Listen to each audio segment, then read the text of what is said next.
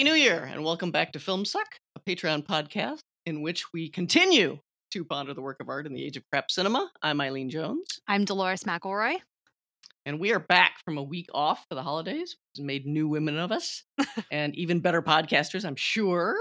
Um, and today we're doing the last of our short series on three of our favorite film genres. If you recall, we covered melodrama in relation to the to the contemporary film Spencer, and we did the musical in relation to the old and new versions of West Side Story. And now we're going to take on um, old and new versions of Nightmare Alley um, in order to discuss film noir, which is probably my favorite genre of all time, the coolest one. Um, so just to kick this off, let's start with the the new version, the neo noir, as, the, as they tend to call anything made after I don't know the late '60s that seems like the noir. Neo noir Nightmare Alley. It's currently playing in theaters. Um, flopped hugely, but very well received critically, which is happening a lot lately. hmm Um, it's directed by Guillermo del Toro. Um, and has a you know a big starry cast: um, Bradley Cooper, Cate Blanchett, Rooney Mara, Toni Collette, Willem Dafoe, Richard Jenkins. Um, you probably know D- Del Toro from well, he had such a triumph with um, Shape of Water a couple of years ago. He does a lot of you know darker superhero stuff like Hellboy one and two, sci-fi horror action in that area, Pacific Rim. He does a lot of horror: Cronos, Mimic, The Devil's Backbone, Crimson Peak.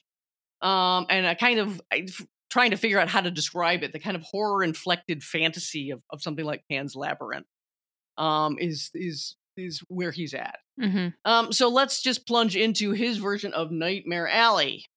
Yeah, I mean, in, think, in, so many ways, he well, we haven't discussed it yet, dear listeners. Hmm. Um, yes, we haven't. and except you know, so like a brief text or two, but the Uh-huh. um, I, he's the perfect director for this project in so many ways. You know, he's got the nightmarishly lush. Carnivalesque um, aesthetic going on, which is Mhm. great for this world of literal carnival folk.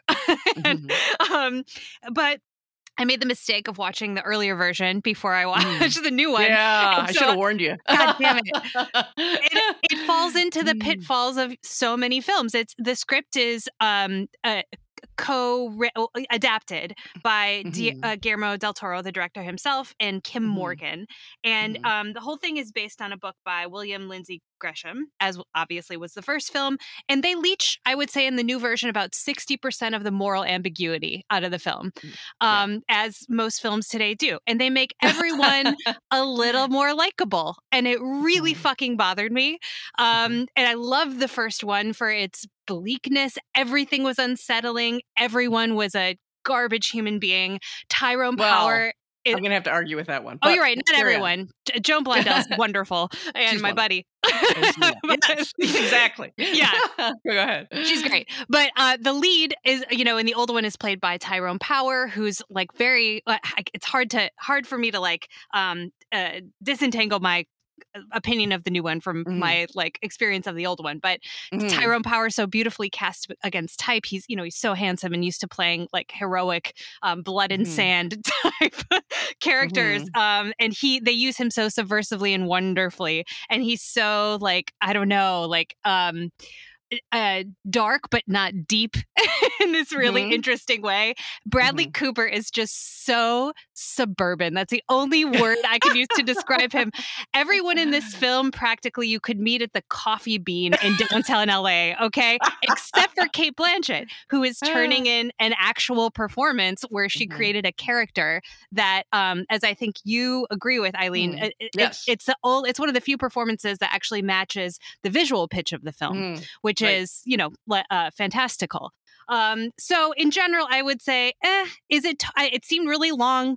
Uh, The Mhm. first one is quite long as well. Um, I Mhm. thought the script was like uh, not exciting. The acting was uneven, um, and I Mhm. was. Uh, I think if I had not been invested in the first one, I would. I would have skipped it. But Mhm. how about you? I mean, I in so many points we agree. I the one more sev- I have a more severe take. I, I think it's very consistent stylistically. He's made moves that are you know the, the whole look of the film is seamless and it's very very gorgeous to the Mhm. point that sometimes you're just like some of it was shot in Buffalo, my stomping ground. Right. And I can't, shoot, I meant to look up the exact locations because there's this one for Cate Blanchett's character's office. Ugh. It is so beautiful. That you just stop paying attention. I didn't. I'm just like, God damn, that's a beautiful office. Right. You know, just completely wood paneled. And I think it's, I forget the name of it. It's a kind of maple that just glows. It's just stunning. There's so much that's quite beautiful that it sort of stops you. For me, it doesn't serve the material particularly. But again, I love the 47 version and I love the novel as well, but I don't remember it as well. And, and Mm-hmm. Del Toro has said he, he thinks he's taking more from the novel than he is from the 47 version.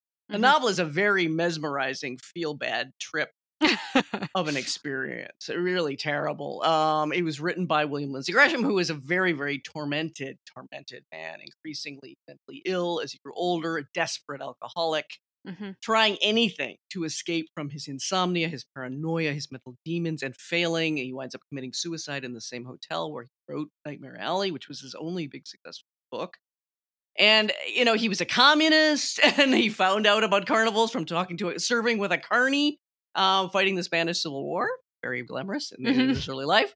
Um, but at any rate, he but he already had a fascination with carnivals, seeing it as a kind of way of talking about the horror of American culture writ large. Right. Um, this kind of division between the people who could figure out how to use you to make money, how to con you, essentially, and the people who were suckers yes. and he saw that everywhere. So that's one of the wonderful things that he does. Um, that the all the material does in every version is it's got to take on the fact that you go from this completely low rent, shabby rural carnival to swank nightclubs to a highly respectable psychiatric practice among the you know the rich and respectable. And it's all it's all all a con. the parallel. It's all a con, Yeah. all the way up.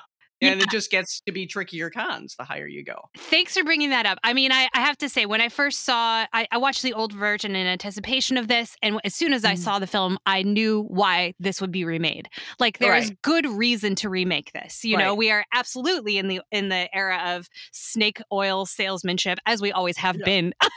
Mhm. but it recently wreaked, you know, particular havoc in, in Uh-huh. American politics. So, like, there Uh-huh. is at least, you know, when people say, like, why remake this? Well, you know, it, it does have like a pretty vital commentary on American life in this way. It's just that, yes, it's just that for me, Del Toro, even though he makes it very consistent, and if you like the choices he makes, you'll probably like the film. But for me, it's like to make it so, it's so gorgeously lurid.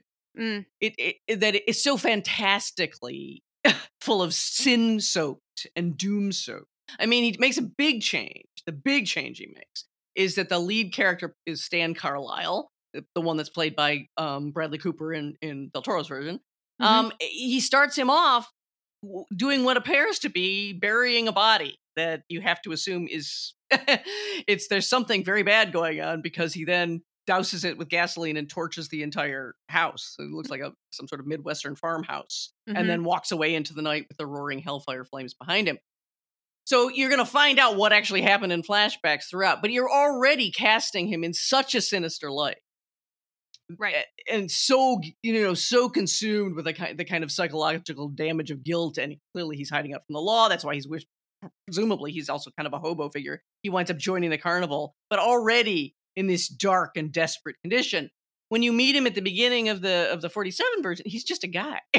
Right. he's he's a guy that Zena spots walking away. He's new to the carnival. She's clearly drawn to him. He's super handsome. He's Tyrone Power. But he's just a guy in a t-shirt looking hot but okay. And and he's and he's and he's a little overly drawn to the figure of the geek in a way. Mhm. he's fascinated he admits he's fascinated by the dark dark figure of the geek that even fellow carnival performers are ashamed of because it's a, uh, you make a geek by taking a desperate alcoholic and and feeding them their supply and then suddenly depriving them so they'll do anything that you ask and that includes biting off the heads of chickens and all of that stuff that- That's what a geek is for those of you who don't know. is. You Yeah. it's a carny act where a guy bites off the heads of chickens. Yeah, and, and does all sorts of bestial things, but that's the famous one that he does. Yeah. and and yeah, so from the very beginning, this guy who at first just seems like a regular guy, but we're gonna f- he he is he's super glib, super charming, and that's going to get more and more sinister the long the the more he works his skills in this direction to rise in the world. And there's a kind of emptiness in him that even he realizes. He Mhm. asks Zena at one point, I wonder why I'm like this. But we're also getting hints why he's like this. He's had, you know, a typically terrible childhood. Abandoned by his parents, you know, raised in a in an orphanage run by you know um, really nasty Christian types who both beat him and and and sermonize at him. Mm-hmm. Um, and he's come out of that experience sort of cynical and and with a slight sociopathic tendency not to be able to to care about people deeply, which he admits right. and is sort of worried about eh, eh, when he's young but he's still just a regular guy and the carnival is a regular low rent carnival and you meet a couple of nice people but you meet you know it's it's also you know it's it's a carnival a seamy old school carnival. Mm-hmm. so Zena's wonderful. Zena the Joan Blondell character is the most honest big-hearted tolerant savvy woman a model for us all. She's abs- absolutely wonderful. It's so rare to see in an old hollywood movie of that era a complete willingness to to allow us to love her Right. this woman who admits she she drove she may have been the factor that turned her husband into an alcoholic. She blames herself because right. she's having affairs. Right. Um, during their marriage, and she's having an affair with Stan. So she's trying to save her husband Pete, but Pete also has even he's an alcoholic wreck. She's saving him essentially from being a geek. Um, she's he's he's got qualities that are charming um as well. Mm-hmm. So you you have a kind of build toward the increasingly sinister and the increasingly somewhat scary as you go. In Del Toro's version, you're just in it from the very, very beginning. Yeah, and it and it's sure it's there's some escalation, but the whole tone, the whole look of the piece is hellfire and damnation from from beginning to end, and in a mm-hmm. fantastical way that for me takes away the scare factor because the there's just an, an, ordinariness about the 47 vision that makes it like no this is your world. This is right. you right. in a way that's a lot easier to to connect to i think in a disturbing way Right. And I, I don't know how they did this, and I don't know why I'm so stuck on this, but mm. I even feel like uh, so Toni Collette's portrayal yeah. of Zena, the Joan oh, Blondell oh, yeah. part, really underwhelmed me. Mm. And I thought it terrible. Right? what the fuck? And she was good casting. It should have worked. Yeah, she's, she, know, she she's a, a great, great deal of humanity, and she's a great actor, and she really projects. She's very likable in her projection usually. Absolutely. She could totally have played the hell out of that. And I was stunned at what they did to her. She they didn't her have sexual, any sexually toughness. totally crude. She just grabs him by the dick. Yeah. Like basically from the from the get-go. And she just has none of the kind of weird, you know, homely kind of wisdom that, that Zena has. None. Right. She yeah. she lacks like the, you know, the strength and the guts of the Joan yes. Blondell character and in the you know the sort of like um the moment that encapsulates her character and the different mm. portrayals of this character happens when mm. Pete dies. Yeah. Um and the Joan Blondell character, you know, is moved but uh sort of toasts him. He was a good man, soldiers mm-hmm. on, and the mm-hmm. Collette character collapses on the ground, you know, a weeping mm-hmm. mess. And to me this is like oh this is the opposite of that character. I just didn't mm-hmm. understand. It was it, it was very sloppy and yeah. in its drive to like everyone was a little more vulnerable in this version mm. but i mm-hmm. thought it was like a cheap bid for sympathy and not yeah, in the name of complexity yeah yeah and they had everyone stand around her in a circle. It was a very odd way of shooting it, I thought as well. Yeah, yeah. And and what was weird was to me in the 47 version, you could tell there's a vast interest in the Zena and Pete characters, especially mm-hmm. Zena, because Zena's the counter. You can be in a sordid world, we all are, but you don't have to be. You can find ways not to be yourself, and she's the triumph of that. Hmm. And she keeps trying to help guide Stan away from his worst impulses. She keeps reading the tarot cards, which, you know, very typical of noir. You'll almost always have fake psychic acts and fake this and fake that that have grains of truth in them. So she, she's right with her tarot card. Mm-hmm. She keeps warning him. Um, you know, you're you're headed down a bad path if you don't change, you know, and she's quite right. And she's reading, you know, he's getting the same cards as Pete had Right. Um, and she's you're heading down toward alcoholic wreck standards, and the and the geek will threaten at that point. Yeah. Um, so, so she's right about that, but so she so there's a sense of Zena being tapped into more than common wisdom, and there's just a a kind of humor and an acknowledgement of human frailty that she brings to her own confession. Like she said, her line is, "I have a heart as big as an artichoke with a leaf for everybody." In other words, she's been sleeping around a lot. Yeah. She knows it's her frailty. Yeah. And she knows it wounds Pete, and she's trying to limit how much more damage she does to him by saving him. And so there's all this kind of complexity and decency and eh, in her and humor in her and self-awareness that mm. just not eh, Del Toro doesn't seem interested. Yeah. So he very much truncates that early section of film. He really wants to get on to you know, you can kind of understand he knows what to do when he's got Cate Blanchett as the femme fatale. Right. Because So she that knows what seems to do. expanded, and because she knows what to do. So she's she's great. In and you, I always admire actors who do this. They can read what you just said. They can read the tone and look at the film and match themselves to it. Yep. it's a harder thing than you think. It- she's the Especially only you- one. yeah. And she's the, really the only one who fully gets Mhm. like what he's going. I've even read a couple of reviews that said she gives the only bad performance, the only over the top. I heard that And too. like, Fuck ugh. everyone. You're They're so wrong. She's the only one who gets what Del Toro is trying for, for whatever reason he wants it this way. Yeah. And she matches it, and the others kind of don't. Rooney Mara, as I think you mentioned in a text to me, she does nothing. She's just like a blank. She's such a cipher. I'm like so I'm Yeah. so sick of Rooney Mara, and this is I, you know I'm like a huge And devotee of I Carol. love. Yes, you- I, but know, and like girl. she's whatever. I don't even have an opinion about her in that film. She's Mm. fine. But now I've started to hate her because she's the Yeah. same in every fucking movie. And maybe it's the way that this character was written too. It's just like simpering and it's just Mhm. a non-entity. Like uh, it Yeah. sucks. In the earlier version, who she played by? Eileen Coleen something? Coleen Gray is her name. She's a weird think, yeah. contract player. At least she's weird and interesting and has a sort Mhm. of I don't know. She's got a uh, the or the the first girl has like a real like vulnerability about her. I think Mm-hmm. also the way the character is written in the 47 version is more Mm-hmm. um oddly more sympathetic, you know, like and the union between Stan, the main character, uh, Bradley Yeah. Cooper, Tyrone Power, and Molly in the first version is much more like, um, whoops, Stan got caught, you know, Yeah. whatever, with this girl and has to marry her. And in in this new version, he's like genuinely in love with her, which is like Yes. not Stan at all. Come on, you know. and and it's and it's based on nothing. You're just like what? Yeah. in the in the in the 47 version, it's very honest. She's the best. He says you're the best looking girl in the carnival. Right. That's why I'm paying attention to you. And then yes, he gets stuck. He kind of has an interlude with her. Gets caught by this strongman figure Bruno, who's very protective of her. Mhm. And Bruno basically chokes him, gets a stranglehold on him, and chokes him until he finally says, "Uncle," meaning I agree, I'll marry her. yeah, He yeah, does not want to marry her. right. And he's only happy again when he realizes he can now get away from the carnival and use her in the act. And he got the psychic act that he's going to become a big success with from Zena and Pete. Yeah. Um, so that's all very important. That the, the how Pete dies, his own the role that he plays in it. That's an ambiguous role. How much he's after that site that what's supposed to be. They make it very clear in the in the forty seven version. The, the the code book that they use to do this psychic act is worth a ton of money Yeah. and and Zena and Peter holding on to it as as literally their nest egg, the most important thing that they have, and that that he's trying to get it from them is thievery.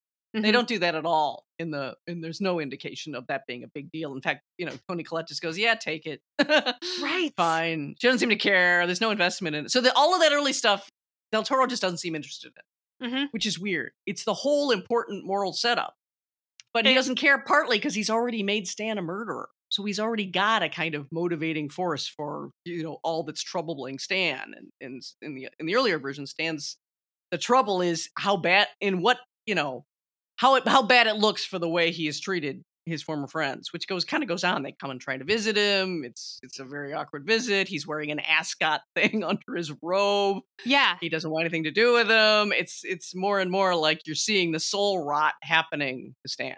Okay, what do you make of I don't I didn't even really know what to make of this except to think god this is so Del Toro. Um Mm. so in the in the new version Del Toro introduces uh this fetus in a jar called Enoch. yeah. yes, that's And- right. And this is very Del Toro. If you've ever seen The Shape of Water, he's got a Mm. thing for like odd creatures in you know what In looks water. like amniotic fluid. Yeah, exactly. Yeah, yeah. Um, that's and right. this Enoch thing is like a fetus who killed its mother, or I guess it was Oh, a child. It was born. It uh, killed Mhm. its mother. It has like a third eye, sort of wanting to come through, and it looks very Mm-hmm. Yeah. odd and sinister. And it like lived for Mhm. a couple days and died. And this thing Yeah. is in the it's in the office of the carnival boss when Stan first meets with him. Right. And it rec- like the the um, closing credits play out over its body, um, Mhm. and it recurs at the end when Stan Mhm. Fulfills his destiny of becoming a geek. What the hell Mhm. is Enoch? what do you think about that? I have that? no idea. right. I actually tried to think about it. I couldn't even remember the details of it. Isn't that weird? Even though it was so overemphasized. Yeah. And I was like, what the hell was he saying again? Because I, I couldn't connect it up with anything other than Del Toro wants this to be so luridly, monstrously awful that from the beginning, when Stan is being introduced to the carnival, you know, when it's clear he's going to be kept on in a greater role than just a day laborer, Willem Dafoe, who's you know exuding sinisterness as a pimp mustache and everything else, shows yeah. him Enoch. Shows, but everything about the, his introduction to the carnival is just evil. It's evil, yeah. which for me is just like, what are you doing, man? But you know, again, consistent. He's done this all along. Wow. Something wicked this way comes. This is all evil, evil, evil. and yeah. I'm like, well, then how can you be moved by what happens to Stan? He's already a runaway murderer. He's fallen in in the evil carnival, and it's all gonna be evil. And you're just like, yeah, I know. And I think that contributes to the kind of boring factor. Yeah, Cate Blanchett's working her heart out to make to make her her role much more the kind of climactic horror. But you know, how, there's a, there's a lot of work when you're starting at the level of Enoch. Right. right. Exactly. Like how do we dispose of the geek? There's all of this. Just it's just a just a crash course in how to be absolutely depraved right. in the darkest possible way from the get go. Right. Right. Yeah. yeah, it's I don't. I was I was trying to make a connection too. You know, a quick Google shows that. I mean, Enoch all you can think. I mean, we have to do a spoiler to do a literal connection of Enoch to Stan. Uh huh. But even at that, it's doesn't do anything for you for it, me anyway it doesn't. I don't know he really li- he lived a long time in the bible. I don't know what to say yeah, about that. Whatever I, know, I, was i also just couldn't couldn't get anywhere with that one. Okay. All right great. Good yeah. to know that we had um yeah. like both had zero thoughts about that. I mean and um, just to show that, that that that you can't leave anything alone. Del toro wants to wants to boost into big effects everything. So when you right away he's told stan is told how you make a geek because mm-hmm. you know initially people you know get fooled by the carnival. The carnival sells the idea that he's a half man half beast. He's one of the wonders of the world kind of thing. Mm-hmm. freak show kind of sideshow effect. And people don't know so the question is how do you get how do you find a geek? And you don't find a geek you make a geek. How do you do it? Well in the 47 version you just take an alcoholic wreck and give him his alcohol his bottle a day and then suddenly take it away from him. Mm-hmm. after he's gotten used to it and then he'll do anything this this time, Willem Dafoe dresses it all up, and you have to you have to dose it with opium. Right. There's all this extra stuff, and I'm just like, why? I don't just know. Because alcoholism, I guess, isn't lurid enough. So you've got to make it more lurid and make the geek more desperate. Everything's got to be pumped up more. Yeah, and, and that it, is the feeling. Totally. And it, it's also like really expository the, or more yes. expository of the scripts. Like, you know, Willem Dafoe has to connect this to the war. And it's like, well, duh. Mm-hmm. You know, and in the 47 right. in the 47 version, you just see a very faint Kilroy was here graffiti mm-hmm. behind Tyrone Power, you know, mm-hmm. in a scene or two, which is a, you mm-hmm. know, a World War II soldier um sort of like classic. Um uh-huh and it it it it's just so like clearly saying this is a social problem that is the mm-hmm. result of World War II. right, right, and right. It, they also do the same thing with that the book of codes. Um, in mm-hmm. this version, it's Pete, the guy, the older guy, the alcoholic, Zena's yeah. husband, who's invented mm-hmm. the codes, um, who's explaining to Stan, you know, um, I, I don't use this anymore. You know, it's uh, basically like you're a, attempting to be God with this stuff, right. turning it into a mm-hmm. spook show. And mm. it's like that's the lesson that Stan has to learn for himself mm. in the first version. And his wife mm. Molly does have a um, sort of a moment where she brings up those things, but it doesn't mm. come from like prior knowledge, you know? She, right. in the first version, she screams it out of just like distress, mm-hmm. and, which is right. like a much more exciting way than this whole speech about like, here's the morality of this thing. Right. Let me tell it to you before it happens so that you can be sure to know what's going to go on in the movie, you know? like, fuck this script. It really bothered me. But anyway. Yes, it really has some absurd things. There's a thing where Toni Collette has done her has done her fake psychic act, but a woman confront comes comes to see her after the fake psychic act to ask her more, and and Toni Collette's character Zena says, "Well, naturally, I just told her the truth that it was all a fake. It was all a fake because that would have been ir- immoral." And I'm just like, "What?" Well, that's gonna be pretty rough on the carnival when they come back around again, because you can't go around telling everybody it's all a big fake. That would never have happened. And and the whole key division for Stan his his whole goal of being becomes more and more what he loves about the carnival. Tyrone Power in, is super exuberant. He loves the carnival, and he's like, I love it because I'm over here with people who know what's going on, the wised up people. and Yeah. the suckers are out there. I love it. Yes. it's the first time I ever loved anything, and that is that Im- that impulse to be the superior con artist figure is going to grow on him because it puts you in a better place than the aver- than humanity. Right in a time when you can look around in the scenes of the carnival and humanity ain't looking so good. It's Right. a lot of like downtrodden, dusty hicks whose only excitement is to go to this sad little carnival. It's very, very like this is not. Why do they love the carnival? Anything to get off that goddamn farm, you know, whatever. It has that quality of of like eh, you know again relating it to ordinary human. Um, life ain't great. There's a reason you try to escape it. So Stan desperately wants to be in the know, super successful, be that con figure who can't be conned. So when he finally is conned by a way bigger con artist, that's what annihilates him. It's got to make sense that Stan goes from sure he's wrecked financially, but that he can't recover. Right. He can't recover from being put back into sucker status. Um, and that just doesn't come across at all in, in Del Toro's version, which, okay, that would be okay, but I'm not sure what does come across in its stead, except that we knew Stan was doomed for his sins Right. and he's doomed. And we're like, yeah, but we knew that. we always knew that. So, yeah.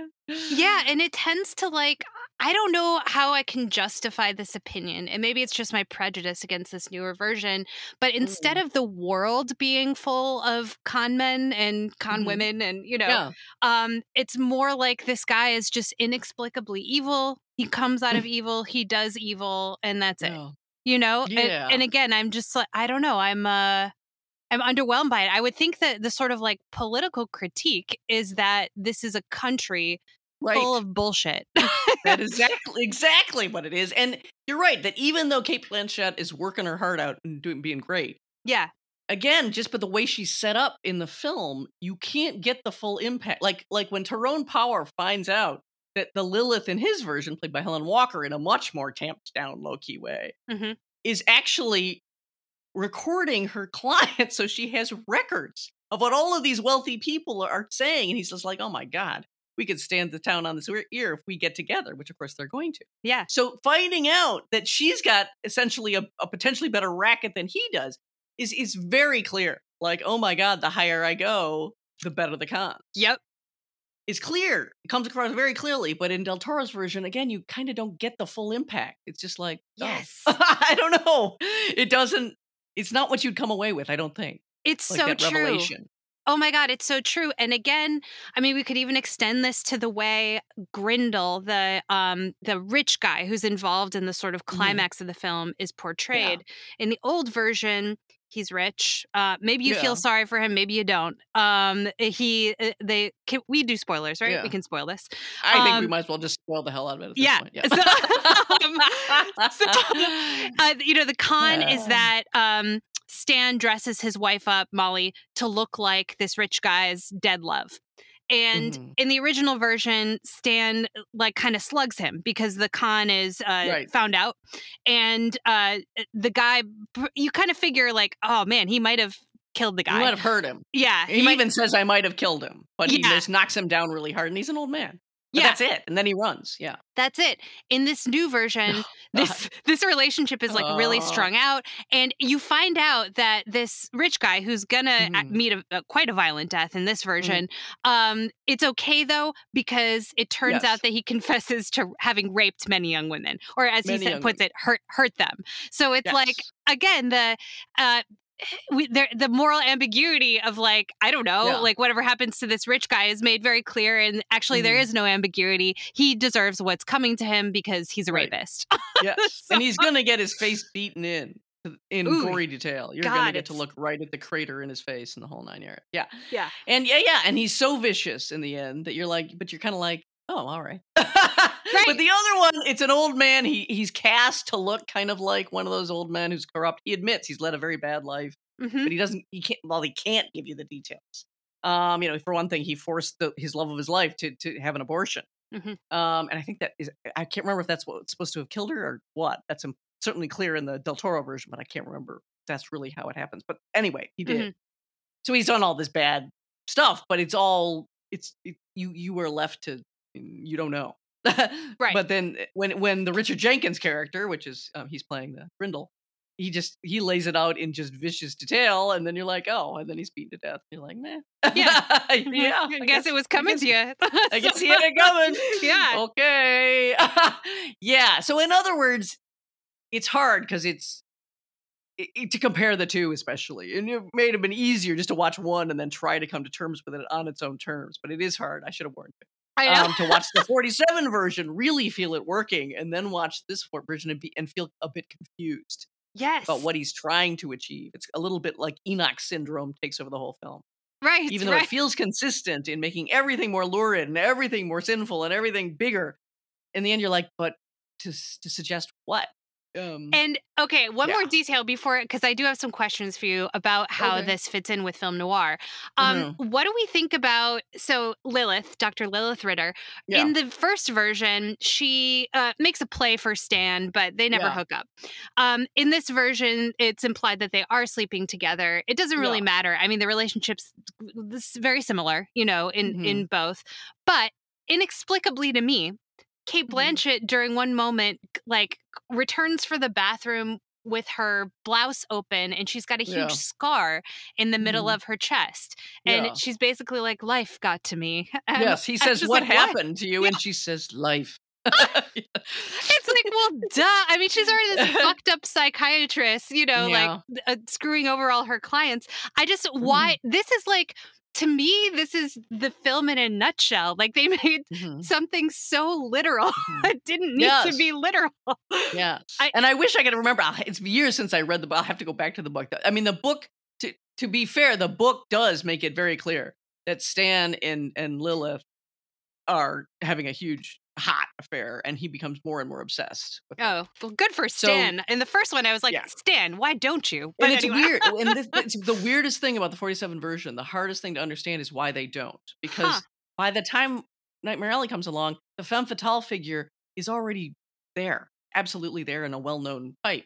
yeah, and she always seduces always Right. and uh, so you, it's not like that is censored so when you're watching that in the in in the in the 47 version you're like that is so odd it's Yeah. really an unusual move there's all there's always the indication that that it's the mesmerizing sex that has hooked the man and and made him you know she's using her sexual wiles to enthrall him and take him and fleece him um that's always true just think of Phyllis Dietrichson in Double Indemnity. That's Sure. the model for the femme fatale. So there's no reason to censor that, but they do it anyway. I got the like my. I mean, my. I, I'm with you. I, I like didn't Mm. understand given that Mhm. the usual context, but I thought, well, maybe since she's a psychiatrist, that makes her like crypto queer, and and she's just a manipulative lesbian. Oh, and I Um, think that's absolutely right. She definitely okay. has is being coded. She's wearing, you know, there's a couple of scenes where she has like the shoulder pads and all that. The Yeah. sooty- the sooty look, the sooty career look sure, was often a kind of code for for lesbian. Yeah, definitely. but that she makes the play for him is just so odd. And then he says no because we can't be, you know, we can't risk being seen. We, you know, it, it seems though the only consistency I can think of is they really want to make what seducing Stan. It's the con. It's the Mhm. it's loving being part of an ever better con that elevates him in his own mind ever more over that dreaded sucker, abased figure of the ordinary human being. I'm totally that's with what's you. enthralled him more than anything, and that's why how she can fool him, you know, because she's a better con artist, and he just hasn't really fully realized. Well, of course, that can turn on you. Right. It's never going to be safe to be next to a better con artist ever. right. Right. Um, yeah, Yeah, Yeah. I think it actually is consistent in the 47 version, especially with his attitude towards you know, romance or whatever. Like he's right. he's not into his wife. He's not into Lilith. You get the you know, as you say, his only Mm-hmm. motivation is to be on top, you know, be- Right. be, the winner. Um So that's what I've always assumed. I mean, I, I didn't even notice it. I've seen this movie a million times, the 47 version. So I didn't even notice it until late in the game, and I suddenly went, huh, that is so odd. But it always worked for me up to then. And I think that's exactly why. Is mhm. because it has a kind of logical, emotional logic consistency when it comes to the stand character. yeah. Um, yeah, so that they didn't want to muddy it with, oh, it's just once again, he's been sexually enthralled by the femme fatale, blah, blah, Right. which is less interesting, right? Yeah, it is, You it that is. a million times, yeah. But yeah, I think that's supposed to be what's going on in um in the in the Del Toro version. Yeah, okay. Okay. Yeah. Yeah, yeah, yeah. But again, But yeah, the scar thing, God, God knows. I was just like, what? so embarrassing. It's awful. Another weird, like Yeah. expository, like literalism, you know. But Yeah, and then he has to go kiss the scar, and it's like, um, okay, it's the worst. It's the worst. Yeah, and I think it's it is the trying so hard and getting so fantastical in the look as well as in in the whole approach. There's just you. It's hard to get a feeling of like this relates to ordinary life. That that really starts separating Nightmare Alley from uh, typical goals of film noir. Among the fascinations of film Thank noir you. are it's an expression like literally drawn from German expressionism look of extreme visuals tied to gritty realism. Yeah. So in an era where you're starting to shoot more and more on location, and especially for film noir, the city streets thing, a lot of it is right on location. You tie that to the ex- the extreme fantastical nightmare surreal ver- quality of extreme lighting and stuff, and you get this weird push pull of I can recognize this is the real world I live in, and it's a nightmare world, which was that was frankly one of the goals of German expressionism yeah. the, the argument basically being you live in a nightmare world you just don't see it you Right. think we're showing you something fantastical we're showing you the reality Mm. um, so that was a big and it was, had political implications and social you know social criticism built in very savage social criticism to Right. german expressionism so a lot of just with the look that literally came over from artists fleeing the nazis um, Right. like Fritz Lang and Billy Wilder and Robert Siodmak, they're they're all coming. Karl Freund, the the cinematographer, they're literally fleeing the Nazis, and they bring their t- German expressionist training with them. It's one of the key components of noir. But it isn't just the visuals; it's attitudes of existential horror Right. and a kind of shock recognition of this is the world you live in, and you somehow have been able not to see what a nightmare world it is. So, so, that's partly why I love the 47 version. It does that to perfection. oh, well, so what is your? I mean, ultimately, do you think this Mhm. film fails on that front, or like doesn't live up to the? or at least does something so neo noir. Neo noir is this weird category where we say elements of noir continues, but of course it morphs, you know, as the culture changes. Mhm. But it's so baggy that that you know, film noir is already a messy category where you can get people fighting all over the place over whether this fits or that fits. You know, there's a core group of films everyone agrees on, but you very quickly get into films that you know people are like, I don't know, really, you think so? yeah.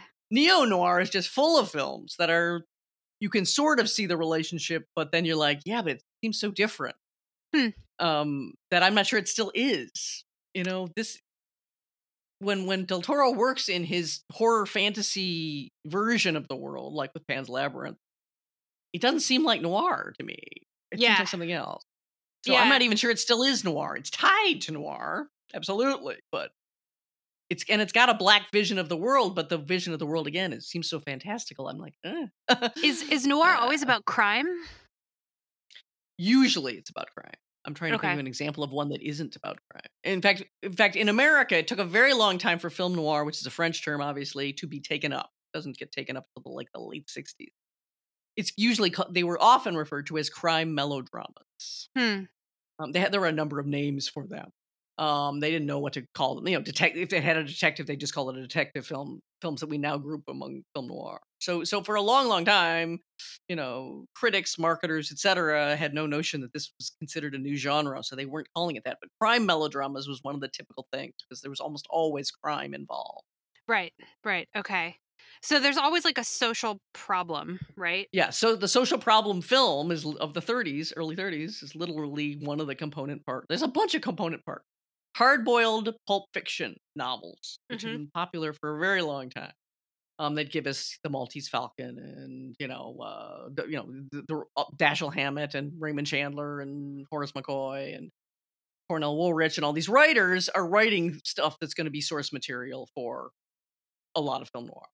Right. Um, so that's a absolute key. And in fact, when when a French critic names the, the film's film noir, he's naming it after the so-called Série Noire black series of books that are uh, just a French publisher, I think Gallimard, was publishing um, a whole run of Chandler Hammett hard-boiled pulp fiction novels from America. So Mhm. he recognized immediately the, the relationship. That's where the name comes from. Um, so yeah, they tended to tend there tends to be definitely a crime component and Um, so there's gangster, there's gangster crossover. A lot of times you'll have gangsters. There's the detective film gets Mhm. drawn into it, but in a new hard boiled form.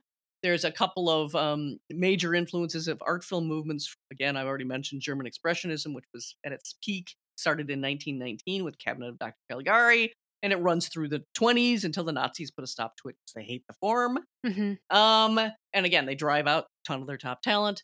French poetic realism. If you watch some 1930s really doomy, um, really doomy films based uh, set amongst marginal characters, criminals, prostitutes who are alienated from society, um, and usually trying to someone usually almost always played by Jean Gabin, who was great. Mhm. Um, very working class hero kind of guy, and he's always trying to redeem his horrible, miserable life in his alienated state with one last shot at love, which always fails, and he always dies. Okay. Um, so doomy doomy. Nazis Nazis hated that and ended that too. They hated this whole form. They considered it desperately sick. Mhm. Um, so did Americans when they first started seeing these films. The sickness that has come to our shores? yes, of course. Um, yeah. Uh, so those forms. What else? What else? Uh, I'm out How- blanking. can I ask you how uh, thinking Yeah. of Lilith Ritter and you Yeah. know sickness um Mhm. and you know Nazis and obviously like the Mhm. fear of um Jewish critique Yes, contamination. yeah. and and you know uh thinking and um Mhm. so how does psychiatry fit into neo noir or or because it seems like there's always like the psychiatrist and, is always kind of an evil figure Always. in these movies Almost always. Okay. in fact, you're hard pressed in those years in Hollywood to ever, in any genre, find find a psychiatrist that anybody likes. Yeah. it takes a while. Um, Claude Rains Now, Voyager. That's right. That's the Yeah, only likable right. one I could think of. Yeah, there's very few compared to the number of terrible. ones. Yes, Yeah. but um, I think it's it's another name that sometimes got applied was psychological thrillers because a sick psychology was also considered central to these films. Um, Mhm. and so but but having i think having a redeemer figure who could actually help you in some sensible sane way is not going to suit the the film noir you know attitude toward the world right. right. um so yeah so among the more sinister figures is going to be someone trying to further mess with your head Right. who you know anyone in institutional authority tends to be suspect in film noir there's a tremendous level of disaffection from institutional authority Hmm. until you start getting the censors imposing it so you get a whole sort of sub sub genre of police procedurals um et cetera that t- generally are forced to pay tribute to you know the brave men of the NYPD or the LAPD or the FBI or the, and if you do that as a frame within the interior you were allowed to get as sick as you wanted as long as you had a tribute to law enforcement and they prevailed at the end. That's but great. until they forced that and that was more of a i think it was kind of an early 50s more of a 50s thing okay. um, in the 40s, cops were almost always crooked. Any governmental authority figures tended to be also vile human beings. You know, Mhm. institutions were completely suspect. Uh, you know, we, again, it, it, we- there are literally f- a number of films about brutal cops who are sick in the head. Um, one one by Nicholas Ray is called On Dangerous Ground. oh, right. Played by Robert Ryan, who specialized in somebody who's you know violent and sick in the head. Beautiful Okay. Okay. lovely man, of course, behind the scenes, but it's just gifted in that way. Um, so yeah, so the the horribly brutal crooked cop is a is is one of the one of the main categories. Sometimes he's the protagonist, or, Okay. or rather, anti-hero of film noir.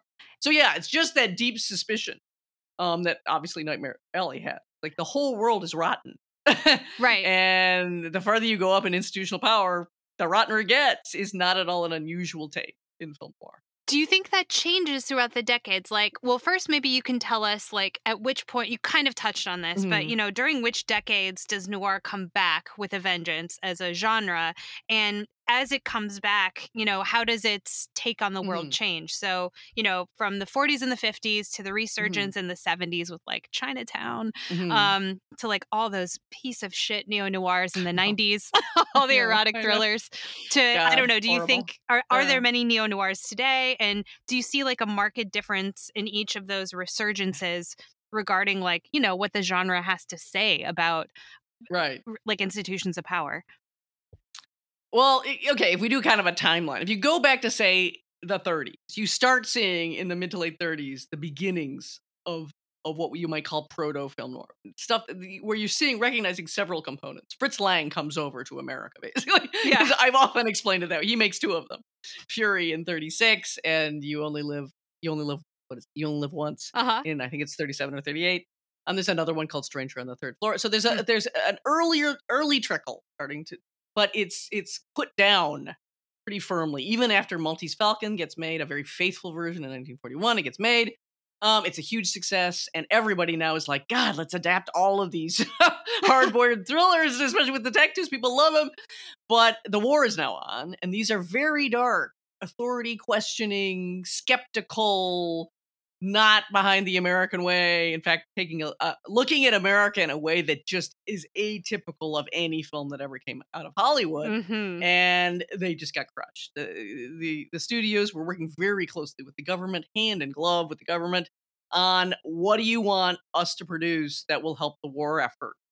So jolly, affirming musicals and patriotic war films, you know, all that stuff that's escapist, but also completely on board with the whole war, you know, overwhelming the whole society war project.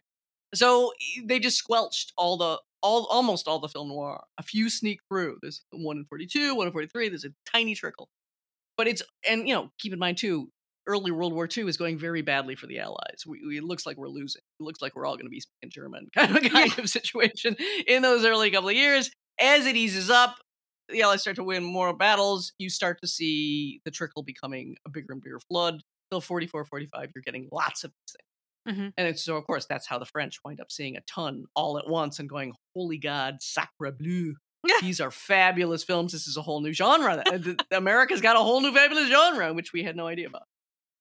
So then, builds 40 40s considered the classic era you've got tons of them being made they're refining the form it's getting more and more exciting 50s it starts there's a new kind of um like i mentioned there's there's some new wrinkles things like the semi-documentary thing that i first mentioned that tends to be with cops Right. that have to be praised so you have a certain amount it's the blacklist era Mm. um, is is really heavy in the early you know it starts right after the war but it gets really heavy in the early 50s everyone is extra paranoid a lot of people who were involved in film noir are people who get blacklisted or are threatened with blacklisting. You get more and more extreme film noir as you move through the 50s. You just get start getting wild stuff. Where not only are they trying to top themselves stylistically, it's al- already a super stylistically extreme form. You just start getting crazy shit. That's wonderful.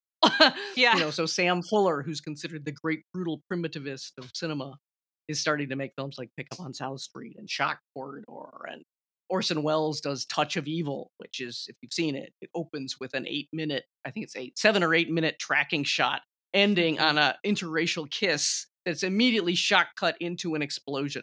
Yeah. and so you're starting to just get incredibly wilder and more daring and crazier. So it, it goes so far, it kind of can't go any further. And then it starts to really taper off. Late 50s, early 60s, get a tiny trick Mhm. and it, it starts fading out as a genre. But what happens is culturally, you're starting to get the rise of you know the whole counterculture movement, you know, of the 60s and 70s, Mhm. where fighting against established mainstream culture on the part of youth, and believe me, youth is your main audience left at that point. At the point, at that point, because the studio system started to fail, it's losing its general audiences and but young people usually college age are the last cinephiles who are constantly going to the movies and they start pitching everything to them and if they want cult- counterculture they can have it and among the genres they discover they're very into film is film noir and they love it. They Mhm. absolutely love it. So this is where you start getting neo noir that you really will say that's neo noir. So point blank with lee marvin in i think it's 67 um, chinatown 74 and probably between 67 and 75 you're getting some just a, a bunch of neo noir coming out and it's still fabulous and it still seems tied enough um, to the earlier era that it's highly recognizable as such it's Okay. just being reapplied in you know an even more angry and mordant look at the traditional american way Mhm. it's after that that it starts getting loosey goosey and Okay. harder to track. So, you know, it's not like it keeps going, as we know, 80s, 90s, you're still getting, and in fact, it develops a ton of like cachet. When I had my brief fling in Hollywood in the in the you know early 90s, all you had to say was there was going to be some kind of film noir aspect to your work Right. to get like people like, really? That's the coolest thing ever. It was really as if they just heard of it or something. So yeah, you got tons of all this neo noir stuff coming out. Like John Dahl built his whole career on things like Last Seduction and Red Rock West, and you know, there's just Yeah. a ton of it Ridley getting Scott. pumped into the system. yes. Yeah. And there's some good stuff. There's you start splicing. Some of the better ones are the ones that splice with sci- science fiction. So Blade Runner Mhm. kind of leads the form as as melding clear cut aspects of film noir with sci-fi, and that just leads to Dark City and I don't know, Twelve Monkeys, and there's lots and lots of sci-fi um, noir hybrids. Um, it just goes. It, it kind of goes into film DNA to a certain extent. To me, the most painful ones are usually the ones that are trying to be film noir because, as you already pointed out, it becomes an excuse for a kind of S and M erotica Right. that's not interesting. Right. It doesn't tie itself to any interesting anything. Critique, existential awareness of the world as a brutal place. Right. It just is turning it all into I don't know, I- um, a, just kind of ordinary creepy thrills. I Yeah. just saw the worst. Uh, I don't know what you, I guess neo noir over the weekend. Um, Ridley Scott's 1987 "Someone to Watch Over Me." Oh, I saw that when it came out, and I was just sat there going, "What the hell's happened to you, man?" Ridley Scott, the most puzzling director. He Yeah, makes a couple of masterpieces, and then every, and then just Drek, just piles of shit. What is up with Totally. that guy. but it's Oh like very God. stylish Trek. Uh, It you know, it was very, very, watchable. yeah, but, But yes, it's yeah, there's no, as you said, like there's no the cops are the good guys unequivocally. There's Yeah. no corruption. There's just Uh, like oh, this dear. bad gangster, and, and it's like it makes no sense it, according to a traditional film noir view of the world. You know, See, the whole thrill of film noir, and it, not that it will be in every single one, but a lot of them, they, they are just taking such a whole world view that I can only assume is an attitude that's springing out of the 30s international, like international Great Depression. This Yeah. devastated the world. Then World War II. So you're coming out of this with a kind of world, a kind of world knowledge sensibility that you'd rather not have. like the world is really a horribly fucked up place, and Mm. there's no more staying home on the farm or in my small town and pretending it ain't so. hmm And so this kind of whole this you get so far into the shocking. You know, there's almost always like a character that has to be more fully plunged into the horrors of the world. One of the more fascinating moves that gets made is it begins to move into a semi occult territory or a mystical territory, or, the French would say an existential territory. Mm-hmm. There's something more than just corrupt corruption, human corruption. right. There's something blacker and bigger. There's something cosmically wrong. And that's where it just shades over into a level of like, wow. this is this is exciting now because we're we're sort of getting into pop philosophy and pop mysticism hmm in a way that's exciting. But it that really seems to spring out of a human feeling of like, this ain't just that the cops are corrupt. Right. This is much bigger. And that that all goes away. And most most people who try to do neo noir don't even seem to know how often there were corrupt, you know, fakey religious figures, fake psychics, fake this, fake that. Right. Uh, you know, they, they don't seem to know this. The Coen brothers know it. So they they literally when they, they were making a I think man who wasn't there, one of the characters they're like is we gotta have a fake psychic. There's always a fake psychic. And sometimes there's a fake psychic who becomes a real psychic in the middle of their act. There's a film noir called Night Has a Thousand Eyes. That's exactly that. He's he's doing his delicious. fake act. It's it's Edward G. Robinson, and he suddenly finds he can see how each person he he talks to is gonna die. It's wonderful. That's great. So they so they they are very aware of if and if you see the man who wasn't there, almost no one saw it. It was one of the great neo noir that really takes on noir with tremendous expertise. Hmm. It's all it it really is very much that is he's becoming more and explicitly more and more aware of the bizarreness of his own life and the bizarreness of the world and more and more trying to figure out what am I in here. The last shot is him being electrocuted for the wrong murder. He did one murder, he didn't do the other one, but he gets electrocuted for the one he didn't do. And anyway, as he's he literally leans into it, you know, he leans upward to try to dive faster because then he's like, maybe I'll then I'll know. Oh I'll my know God. I'll know what I'm in. Wow. Beautiful. Mwah! Chef's kiss. I sat watching Man Who Wasn't There. I think it's a 2000, 2001, right around there. There were a couple of interesting ones, if I recall, Mhm. that came out. And I sat there watching it just going, well, that's everything I said in my dissertation and more. Every point. they have made every point. oh, that's wonderful. oh, it was so exciting. Eileen, tell us what your dissertation was about. Oh God, I'm only going to tell you one brief thing. I'll tell you one brief thing, and then I will not say anymore because I uh, blanked it out. It's too horrifying you write a dissertation and you know it's on file somewhere, and it's just awful, and you know it.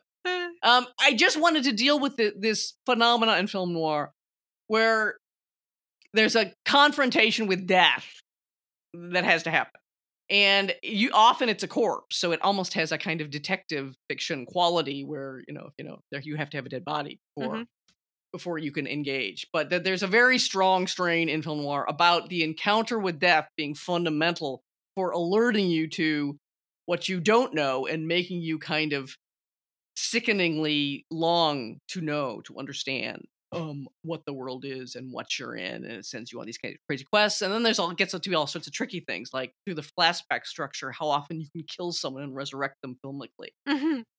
so like in the killers there's a character called the swede played by burt lancaster and through flashbacks narrated by different people who knew him they keep killing him and bringing him back and killing him and bringing him back killing him or laura where she's supposed to be dead and then she shows up alive one day or there's just all of this play with the line between life and death as a kind of site of frustrated, dark desiring to know. It's hmm. so bad in short, you just want to know.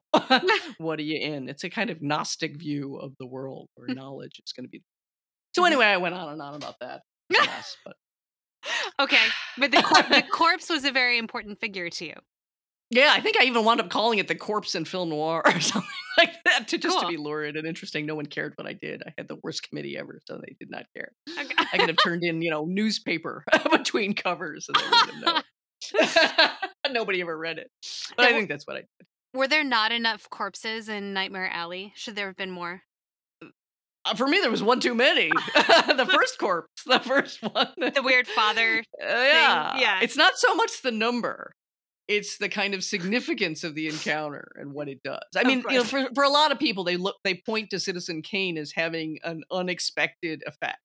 It not only does the the, the tremendously chopped up voiceover flashback complexity becomes a, a, one of the leading characteristics of film noir. Mm-hmm. Um, it does that, but it also does. You start with the dead body, Charles Foster Kane, and you start interrogating for meaning. Not only the meaning of Charles Foster Kane, but a kind of there, there becomes like this added mystery that's beyond just Rosebud, all the more literal stuff. It becomes like a referendum not only on one man's life, which no matter how much what you investigate, you never feel like you can put him together as a puzzle. Mm-hmm. It's any life. It, we're, we're fundamentally in a dark, dark. We're in a nightmare alley. we're we're in a terribly dark mystery and a bad world, and we don't know why we're here or what we're doing or or what we should doing. It gets people don't like this, but it gets quasi mystical. Mm-hmm, mm-hmm. Okay. At least in some of its most powerful ones. Yeah. I mean, I, in a way, I could see how Del Toro's vision fit. He that he's that. that's where we get closer to him being more noir. Yeah. He he wants to do the world as a dark vision. Right. Right. It's just that it's again he he leaves out the you've got to have a foot on the harsh pavement. You have to you have to have something that makes it, you know, because that's what most people would say is more characteristic of film noir. Is it's such a gritty look at usually urban life. Yeah, the bad city, the bad city of modernity is a big part of it. You occasionally get a rural film noir, and they're quite powerful, but you know that's mm-hmm. not the that's not the main characteristic. It's almost always night. Night in the city is literally the name of a great film noir, and it's really helps you zero in on two key points. Right. Night and city are the two things. And that's, you know, a way of talking about modernity. Yes, which exactly. Has cut us off from whole belief systems, but replaced it with nothing that we can use. This to me seems very like Del Toro's. Um, I don't know if we shortcomings or, or rather like the parts about him that skirt that traditional mm-hmm. foot in social mm-hmm. critique seems, you know, connected to a larger critique of mainstream Hollywood, which is that there's so few. Er, there's like very little um, uh, view of institutions of power. Everything yeah. is reduced to the individual or to right. some, in the case of Del Toro, maybe um, like an inexplicably, uh, if not bad, like sinister universe, you know, mm. um, that's bad for reasons we can't articulate her name. And I think that's it for me. He, he he's too much willing to accept as a given. I think it's it's his just he loves horror. Yeah. he just ex- he just seems to wi- willing to accept a kind of I don't know gothicy horror reality without a feeling of we're inter- in some way this is being interrogated. Mhm. Sometimes literally by the main character, sometimes in side conversations that occur between Mhm. about the strangeness of, of the world that they're in. Um, he doesn't really, if, at least in, as I'm remembering, he doesn't seem to do that. He just, see, it's like you can almost hear him pitching it. You know, Right. the whole world is a carnivalesque night world, Mhm. and we're in it. And you're like, okay, that's a that's not a bad start, but and then but then you're right. It all just comes down to Stan's dreadful doomed path through it, Right. uh, which doesn't seem to have any implications really for anyone else. It doesn't. And if I mean, God, sorry if we're belaboring this, but Yeah. also I, I mean, in a way, I was grateful that we weren't given an in-depth psychological explanation for whatever Stan Mhm. did to his father, Mhm. except that hey, families are complicated. but I- yeah, I, I appreciate that there was no like facile psych 101 Mm, explanation.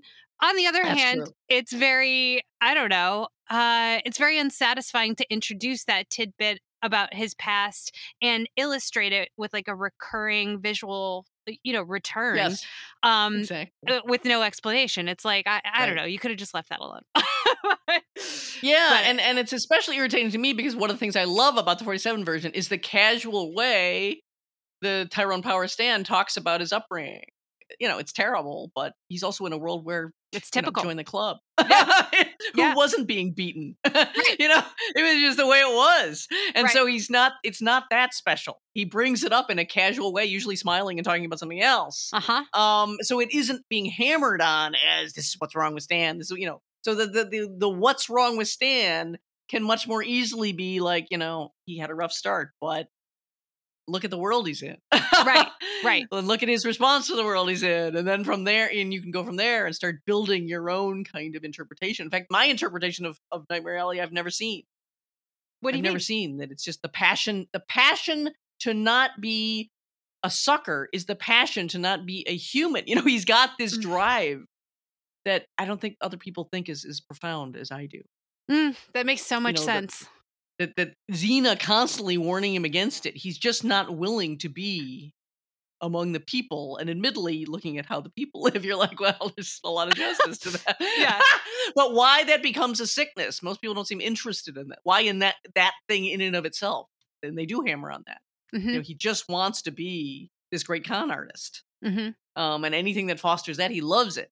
And he overly loves it. He's just like with relish. And and that that's that's important to the impact of the film i don't think most people are interested but i am because i suffer from it myself a very And I re- you know, thing to say. it is a very Capricorn thing. And believe me when i became a socialist the hardest thing was like wait you're telling me i have to identify with the people now?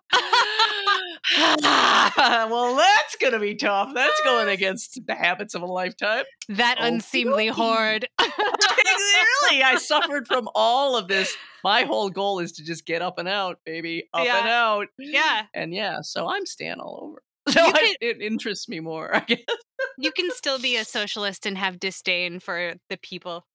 no no i don't really come around much i'm much better the i'm general public. Can we rephrase it as the Yeah. general public? yeah the general Yeah. public let's say that. So- um, i was just i was just much meaner as a you know in my, in my 20s ever so much. You hit your start getting into your 40s etc you become a sap of the first you become a sucker and you just have to learn to like it. Ah! I don't think we're gonna get any better than that. I think like done, cut, print. well great! That was easier than i thought. I feel like there's probably 50 more things that we should i should say but i'm not going to say them I think you gave us a lovely overview of film noir. I learned things, listeners. I'm I'm sure you did too. Oh, I hope so. because that is it for our Nightmare Alleys and Film Noir. Um, it's the last of our favorite film genre series, at least for the time being. You never know. We might feel the genre urge come over us again. Thank you, dear listeners. And of course, triple thanks to our subscribers who keep us in wood grain alcohol. um, if you're not a subscriber yet, but you like what you hear, please consider signing up with Patreon for all the Film Suck content. So just the half you can get that's publicly available. You can follow news of the podcast on Facebook, Inter- Instagram, and Twitter. Please join us in two weeks. We have a great special True Confessions episode coming up that we call Strange Attractions unlikely actors we love in an unseemly manner. Buckle you up. have to tune in to find out who we're going to name. Holy crap. Until next time, you guys, thanks for listening. Thanks. Bye. Thanks, bye.